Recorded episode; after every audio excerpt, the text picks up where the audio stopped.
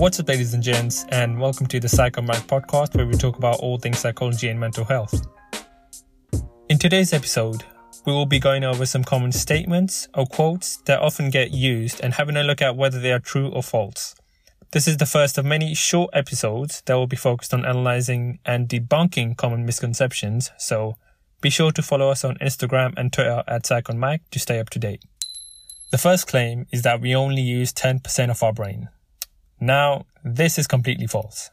We use 100% of our brain, and most of our brain is active almost all of the time.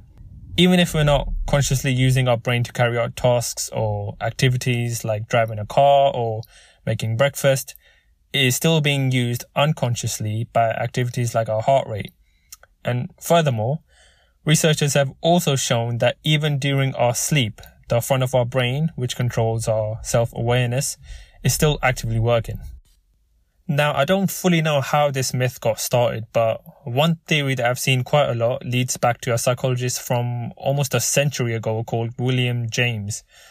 And he claimed, or he once wrote, that he doubted that the average person achieves more than 10% of their intellectual potential. The keyword here being potential. Now, that got misconstrued by the so-called experts and gurus of that time and 10% of potential turned into 10% of our brain. And similarly, some early researchers also claim that they didn't know what 90% of our brain does, so that might have also fueled the myth. But that was before.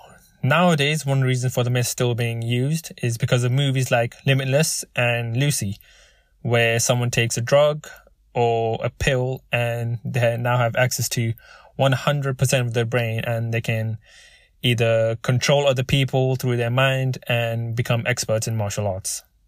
Which is why it's always important to be skeptical about what you see in movies because most of the time it's done for dramatic effect.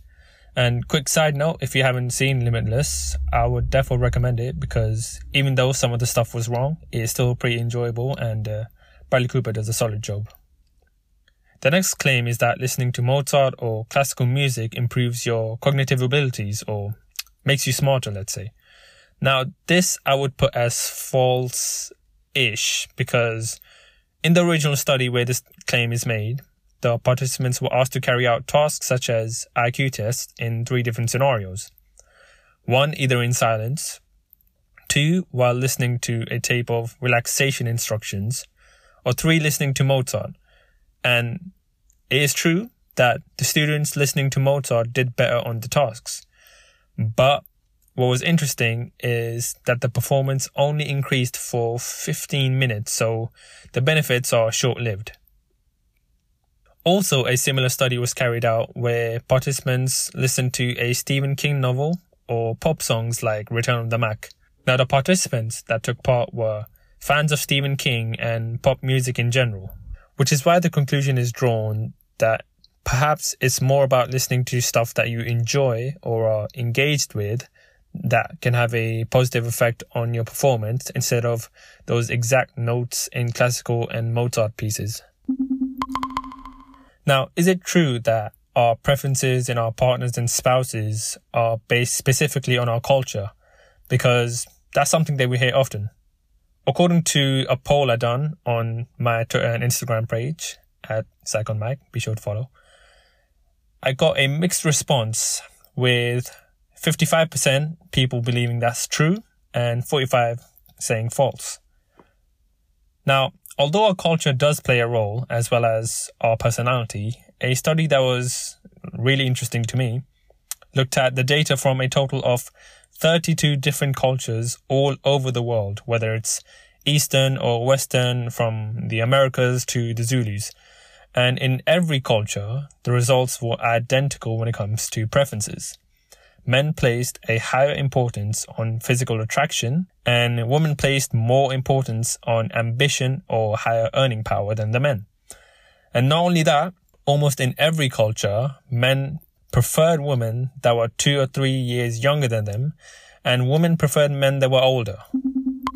And the final claim we're going to discuss today is that eyewitness testimony is uh, very reliable.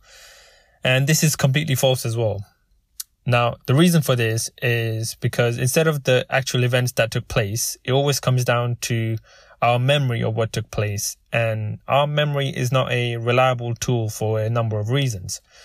Mostly because our brain pieces together memories only when we need them. And even then, the most vivid memories can sometimes have information that is missing. One way our memory gets contaminated is by misinformation when we may not even realize what's happening. For example, the way a question is asked. There's a really interesting study that showed this, where two groups of participants were shown a video of a car accident, and then they were both asked questions to see what effect the wording of the question can have. One group was asked how fast were the cars going when they hit each other, and the other group was asked how fast were the cars going when they smashed each other. Now, the group that heard smashed reported a much higher top speed than the group that heard hit, even though both of them saw the exact same video. Another thing that can affect the accuracy of our testimony is confidence because we usually have a good sense of how well we know something. For example, back in the good old days when things weren't online, we normally had a good or bad feeling at how well we done on an exam as soon as we walked out of the room. And the same can be applied to eyewitness testimony because if someone is questioned pretty much straight away using the right procedures, meaning no leading questions, etc., their confidence can actually help predict the outcome. However, as time goes by, our confidence can begin to dwindle and we can become more vulnerable to false testimony from others. And just to end it, this is most likely the reason why myths like the one we talked about today and uh, quote unquote fake news get spread so rapidly because the more we talk about it, the more we share it, the more inclined we are to believe it. Thank you for listening, and don't forget to follow us on Instagram or Twitter at PsychonMike for regular updates and discussions about the topics.